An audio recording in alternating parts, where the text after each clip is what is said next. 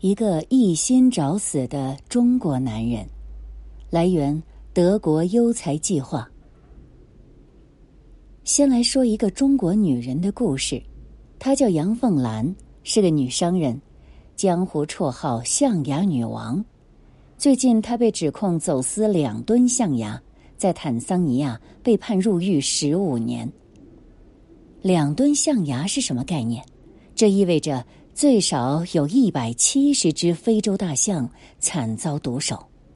没想到，这幕后老板居然是一个中国女人。即便是同胞听到她被捕，也只想说一句“活该”。而这次事件让我不禁想起一个中国男人，他和杨凤兰是天生的对立面。为了能打败杨凤兰这样的人。他这个哥伦比亚大学毕业的高材生，全球顶尖企业都抢着要的精英，居然跑到非洲当卧底，一心求死。他就是黄宏祥。一九八八年，黄宏祥生于广东汕头，他天生就特别喜爱动物，养过鱼、鸟、兔子，甚至令人害怕的蜘蛛、蜥蜴也是他的宠物。一般的父母亲肯定不同意孩子养这些，可他的父母却十分尊重他的爱好。后来，成绩优异的他以高分考入全市最好的高中。二零零七年，十九岁的他考入复旦大学。后来，他考研究生时申请了几个日本学校，还有美国哥伦比亚大学。到底去哪里呢？他十分纠结。这时，一位来自日本的。诺贝尔奖评委对他说：“如果你来我们学校，你会遇见一些有趣的人；如果你去哥大，你会遇见很多有趣的人。去那边吧。”就这样，他选择了哥大。当时他怎么都没料到，这个选择竟彻底改变了他的命运。黄宏祥本以为读完大学就一条道路，那就是忙着。赚钱买房，可是，在哥伦比亚大学，他的视野受到了强烈冲击。他的同班同学们个个异想天开，大家在讨论拉美的民主运动，畅想非洲对于未来世界的意义。有人说希望拍环球纪录片，还有人说希望为自己的国家带来革命。可这些痴人说梦的话，在这儿不会被嘲笑。每个人都似乎相信真的能做到。他还有一个同学，才三十岁出头，梦想竟是终结世界的贫困，而他为梦迈出的第一步，就是在加拿大那边做 NGO。NGO 就是除了政府和企业之外的不以盈利为目的的社会组织。哥伦比亚大学的学生很特别。哥伦比亚大学的老师更特别，有个老师五十多岁了，没妻子，没孩子，也没太多钱，但这个老师总是一脸炫富的对他们说：“我会说二十多国语言，去过无数国家，经历过无数有趣的事情。如果用经历来衡量人生，我的人生富有程度是别人难以想象的。”黄宏祥被深深的震撼了，他感叹道：“我远不像他们那样懂得世界，懂得自己，懂得自己想要的世界和想要的自己。”后来和同学交流中，黄宏祥发现，几乎每一个人都去非洲、南美做过志愿者，他们说，在那里的人生经验是多少钱都买不来的宝贵财富。黄宏祥犹豫很久。他决定也去看看，但是当他和自己的中国朋友说要去非洲的时候，中国朋友都不解的问：“你为什么要做这样的傻事？”而当他和外国朋友和导师说的时候，他们都鼓励他：“你的决定太棒了。”最终，黄宏祥一个人提起行李，鼓足勇气走向非洲。而在非洲待了一段时间，他渐渐爱上这个地方。茂密的热带雨林、丰富的植被，还有树蛙、毛蜘蛛等各种野生动物，让本就喜爱动物的他兴奋不已。从这以后，他就着了迷。二零一三年，他刚从哥大毕业，就干脆放弃了全球顶尖咨询公司波士顿抛来的橄榄枝，直接就跑向南美、非洲寻找工作。这一次，他走向一个一心求死的人生。来到南非，他发现金山大学正在招募象牙犀牛角贸易调查的中国记者，他感到好奇。为什么这个招募指定招聘中国人呢？当他被顺利录取，深入了解之后，他发现了一个令人颤栗的事实，那就是现在全世界有一半的濒危物种都跟中国人有关。中国人爱买象牙，全世界约百分之七十的象牙都是中国人买的，而获得象牙的方式极其残忍。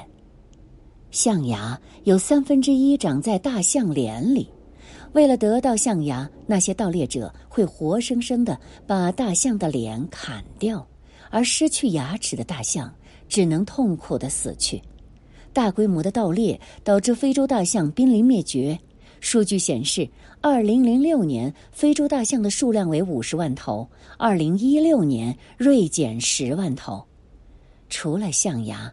中国人也是犀牛角的大买家，所以一走进象牙犀牛角的市场，商贩看到中国人就两眼放光，放下戒备，展示不能公开售卖的商品。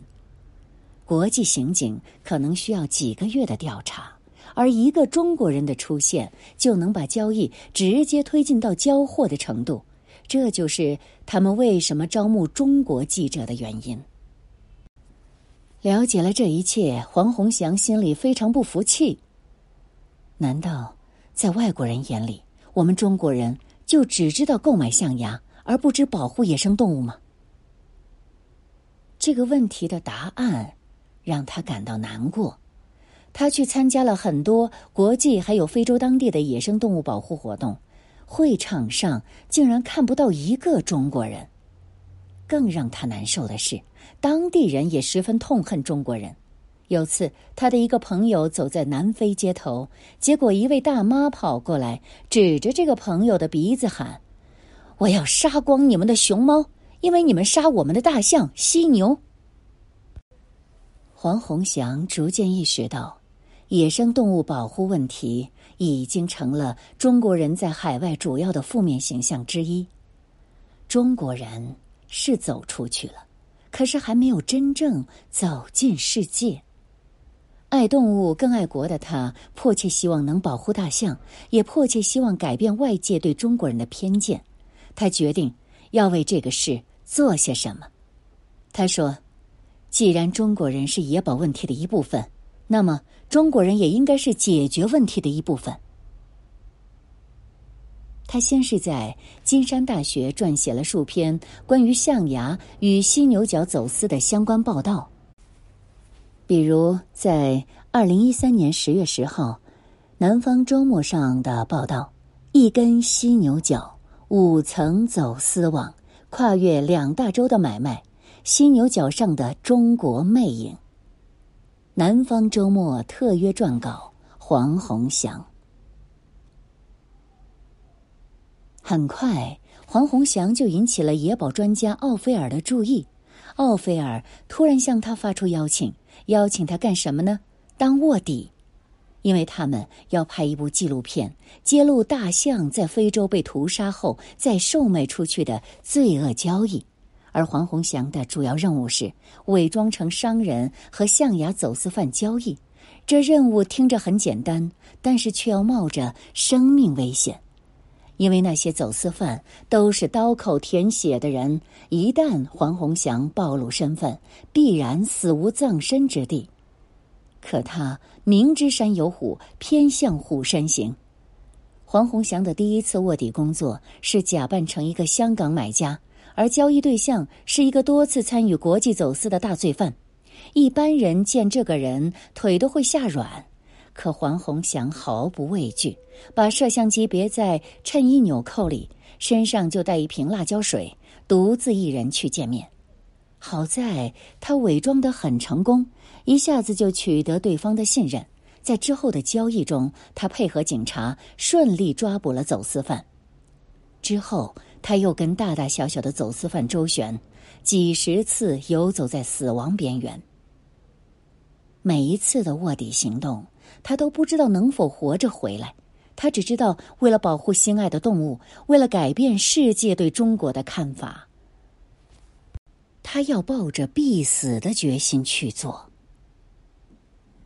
在纪录片拍摄中，为保证人身安全，导演想给他打马赛克，他却毫不犹豫的拒绝了。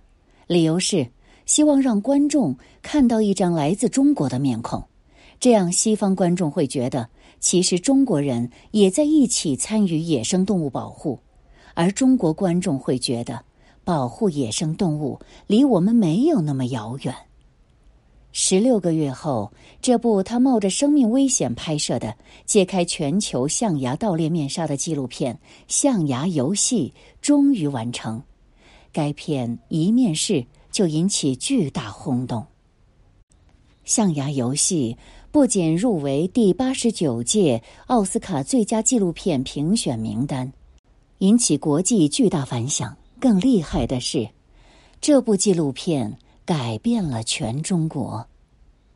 象牙游戏在海外公映一个月后，二零一六年十二月三十日，中国就正式颁布象牙禁令，要求分期分批停止商业加工、销售象牙及制品活动。这项禁令对保护大象有着举足轻重的作用。中国的这个举措也赢得全世界的赞誉。纪录片的播放。让黄宏祥暴露在全世界面前。出于安全考虑，纪录片上映后，他就不再担任卧底调查员了。但他却没有就此停下脚步。在南美的经历让他发觉，自己一个人所做的一切，对于一个时代而言太过渺小。还有那么多的大象面临危险，还有那么多的动物等着解救。于是。黄宏祥创办了一个社会企业中南屋，号召中国青年人走进非洲，为保护野生动物献出更多来自中国的力量。黄宏祥带领成员们做了很多野生动物保护的活动，剪断盗猎大象的铁丝网，救助受伤动物。当地人惊讶极了，他们没想到中国人也会保护野生动物。而做中南屋从一开始就不是件容易的事情。第一年，他连房租都付不起，但他咬牙熬了过来。他说：“我不接受任何的捐款，也不想依靠捐款。我们希望通过自己提供有价值的服务来获得收入，由此把这个机构发展壮大。”从二零一四年起，中南屋已输送了数百名青年走向非洲。他和成员们让非洲变得越来越好，让中国形象在世界舞台越来越好。而无奈的是，他自己在许多人眼中却活得越来越差劲儿。他回家乡探望亲人，亲戚朋友无法理解他，看到他被晒得黝黑的脸，都觉得他过得很不好。就连外公还有父亲都难以理解他。觉得他一个美国名校毕业的高材生，怎么连份高薪工作都找不到？面对白发苍苍的外公、两鬓如霜的父亲，黄宏祥无法告诉他们自己正在努力让可怜的野生动物们有个安宁的家园。他也无法告诉他们自己正在努力让深爱的祖国走向非洲，走向世界。他只是咬咬牙，忍下所有委屈。继续前进。二零一六年年末，在一个晚宴上，英国知名动物学家珍·古道尔上台，向所有人介绍了纪录片《象牙游戏》。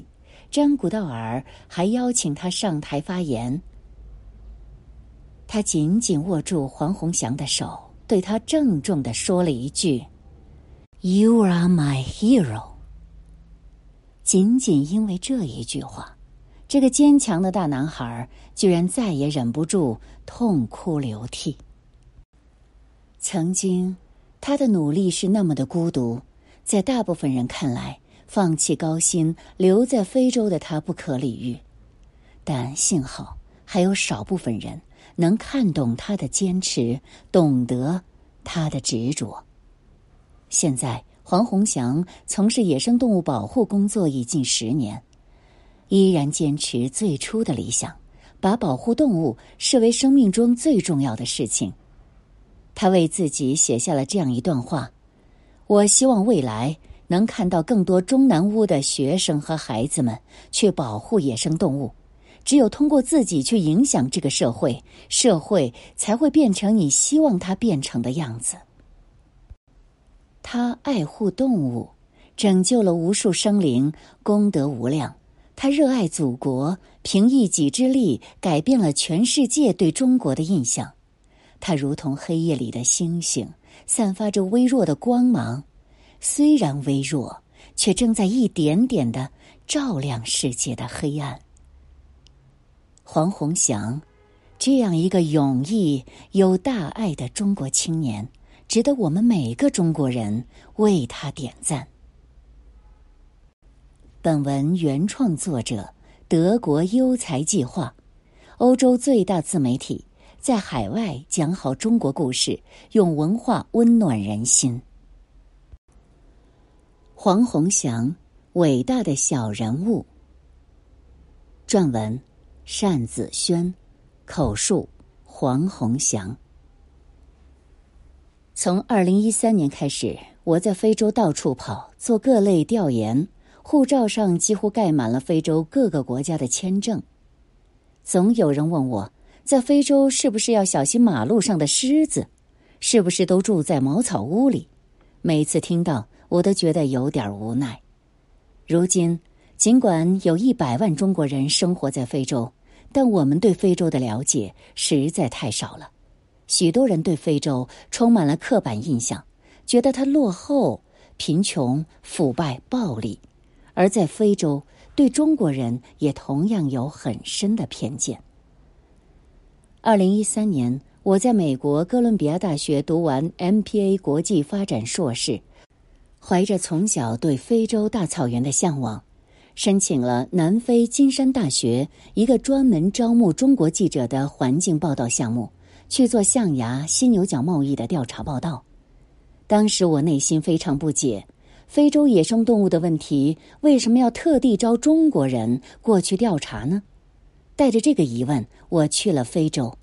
莫桑比克的首都马普托有一个六月二十五日广场集市，每周开放一次。一走进这些市场，我立刻就明白了：道路两旁的摊位上摆满了非洲布画、木雕、果壳抽屉、小矿石做的首饰等手工艺品。但是对中国客人而言，这个市场仅仅作为象牙市场。而闻名。黑人商贩一看到我走过去，就两眼放光，简直像看到了移动的钱包，然后凑上前来问我：“老板，象牙要吗？犀牛角要吗？我们有，不贵。”他们说中文，带着一点各地的口音，但是一些词汇已经说得非常标准了。而他们口中的这些东西，被他们塞在摊子旁边的大纸箱里。一般来说，他们只愿意拿给来自中国的贵客看。几乎所有的象牙制品都是中国人在买，白人游客大多没什么兴趣。除了象牙，中国人还喜欢买黑木制品，那是一种生长时间漫长的珍贵硬木。在那个市场里，我看见一个来非洲出差的中国人买了几串象牙做的手镯。他还录了视频，和国内的亲戚说：“你们看，我这里是莫桑比克首都马普托最大的象牙市场，我会给你们带些好东西回去的。”还有一个石油公司的驻非员工，已经在马普托待了两年，跟他的新同事传授如何把象牙手链带回国。把绳切了，把珠子、零散藏在行李里带回去，能带回多少算多少，再拼起来。又是手链，一次不要带超过一两公斤就好。出莫桑比克没有问题的，在国内海关如果被查到，给他们就是了。反正这里很便宜。因为我的这张中国脸，黑人什么都给我讲，象牙、犀牛角是从哪里来的，价格是多少。我拿着手机大摇大摆的拍照，他们也没有丝毫的怀疑。我逐渐对象牙贸易的事情有一些了解。象牙有三分之一是长在脸里面，盗猎者为了获得象牙，是要把大象的脸给削掉的。肯尼亚的象王，世界最大的非洲象萨陶，也是因此而被杀的。它的象牙长度极低，每根重超过四十五公斤，中毒箭身亡，被盗猎者割走了整个面部。在非洲当地，盗猎者杀一头大象能赚两百到三百美金，在市场上，小规模的倒卖者能把一公斤象牙卖到几千美金，一根普通的象牙就有十几到二十公斤重。如今的非洲。牙长的象牙越来越少见，因为牙越大就越值钱，盗猎者会优先去猎杀它们，而它们的基因也就这样损失掉。原本我以为在非洲的中国人并不了解象牙制品的由来，后来我发现他们知道做这些东西要杀死大象，但他们不会因为这个就不买。我原来觉得年轻人可能不买这些东西，后来发现。年轻人也都会买。根据一些国际机构的统计，中国是世界最大的象牙市场，购买了约百分之七十的象牙。在一些奢侈品商店，一件象牙制品可以卖到数十万美元，被一些中国富人视为身份的象征。在非洲黑人眼里，没有中国人乃至亚洲人这样的财神爷，他们不会想到象牙竟然可以卖出天价。不只是非洲，我到过越南，专门走私象牙的一个村庄，当地人把中文说得非常溜，每个人都用微信，而且还有在中国的银行账户。做了几年调查下来，我意识到现在全世界可能有一半的物种濒危都跟中国人有关。因为中国人买象牙，非洲大象就面临盗猎问题。中国人也是犀牛角的一个大买家。亚洲的穿山甲基本都被中国人吃完了，于是我们现在开始大量的进口非洲穿山甲。在非洲还有更多令人哭笑不得的故事，比如中国人可能会在非洲花园式的办公室里看到乌龟在上面爬，挺有意思的，就把它给翻过去。这个乌龟过几天就死了，这些中国人最后被园区赶了出来。我在纳米比亚遇到一个做建筑的中国朋友，他说隔一段时间就会有当地人抓一个老鼠什么东西跑过来问你们吃吗？我逐渐意识到，野生动物保护问题已经成了中国人在海外主要的负面形象之一，尤其在非洲。在这里，我的这张中国脸是象牙贩子们的最爱，但也是当地人最恨的。我决定继续留在非洲。既然中国人是野保问题的一部分，那么中国人也应该是解决问题的一部分。我的朋友，做国际野生动物保护组织的朋友奥菲尔，也看中了我的这张中国脸。他在找我帮忙的时候说：“你知道吗？”只要他听到你那带着浓重中国口音的英语，他一定会放下警觉性。我也不知道这算不算夸我，但他要找我帮的这个忙倒是很特别，去做卧底。二零一四年年初，他们盯上了乌干达的一个参与多次国际犯罪的走私犯，很想逮捕他，但这个走私犯非常狡猾。总是怀疑号称帮中国人采购象牙的那名非洲卧底，于是我就扮成香港买家，摆出一副趾高气扬的样子给他打电话。我现在派兄弟过去，你赶快让他看货，还有几十个人等着跟我们做买卖呢。你想不想做这个生意了？如果想，就别废话，赶快带他去看货。我把摄像机别在衬衫纽扣里去和他吃饭，我多少有点紧张，因为要一个人面对这样的罪犯，不知道他会不会发现我藏着的摄像机，会不会带人来搜查我？如果发现我是调查员，会不会直接开枪崩了我？奥菲尔教我，到了现场要表现的比对方还紧张。如果你不想被人怀疑，就要先怀疑对方。于是我站在那里东张西望，话没说几句就开始质问对方：“我凭什么相信你不是卧底调查的？我怎么知道你不是在骗我，是真的想要做这个生意呢？”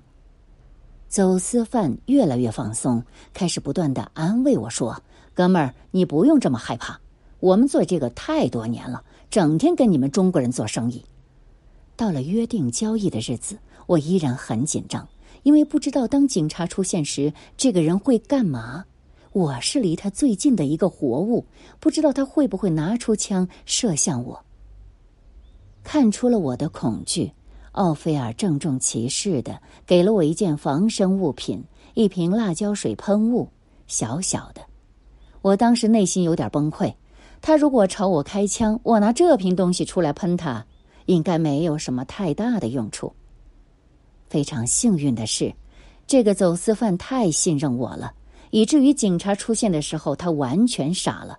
他根本没想到，一脸迷茫的就被抓了，因为他想不到中国人在这场象牙战役里会站在正义的一边。像这种打击走私的抓捕，我前前后后参与了大概几十次，经常会有走私犯突然抓住我们的包就打开了。有一次，包里就藏着摄像机，还好上面放了一些遮盖的东西，他没有起疑。每次我都会为自己的假身份设想好各种可能。他们问我怎么汇钱、跟谁做过生意，我都能答得上来。当时，一个奥地利纪录片导演正在拍一部关于象牙贸易的片子，通过奥菲尔的介绍，他把我也拍了进去。这部纪录片叫《象牙游戏》。投资人有小李子、莱昂纳多·迪卡普里奥、微软联合创始人保罗·艾伦，还有 Netflix 公司。导演最开始是准备给我打马赛克的，因为对于调查人员来说，这样更能保证人身安全。可我拒绝了。我和他说，过去当大家说到象牙贸易、野生动物保护，永远是一样的故事：白人是好人，非洲黑人是坏人。中国人则是极坏的坏人。如果这一次有一个中国人能在象牙战役中做一个好人，那么情况会变得不一样。这句话后来被他剪到了纪录片里。二零一六年十一月，在一个 NGO 的筹款晚会上，真古道尔上台，用了几分钟介绍我和纪录片《象牙游戏》，然后让我上去讲话。当他握住我的手说：“你是我的英雄”的时候，我一瞬间就热泪盈眶了，因为从小他就是我心中的野宝英雄。做卧底的那一年，我还开始了另一个尝试，成立了一个名叫“中南屋”的组织。中南屋成立之后。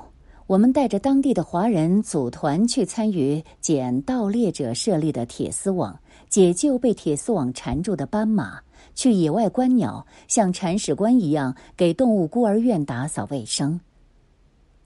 但是过去的仇视和偏见消除起来并没那么容易。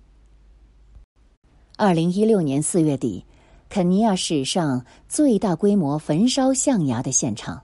一名穿着考究的美国女记者说：“想采访我。”她一上来就问了一个问题：“你觉得中国青年人如果知道这个焚烧象牙的事件，会告诉他们的父母不要买象牙吗？”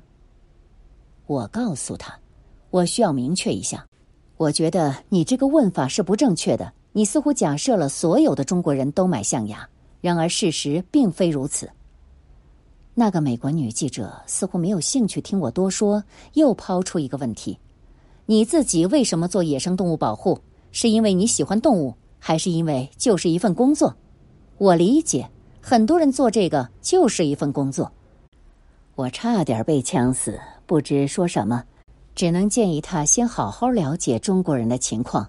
对话的氛围一直很紧张，最后他对我说：“我觉得你是混蛋。”我的心情因此糟了半个小时。类似这样的状况发生过很多次。这些白人自以为是的愤怒，让我一度觉得，我为什么要那么努力去保护这些人想保护的东西呢？让他们都见鬼去吧！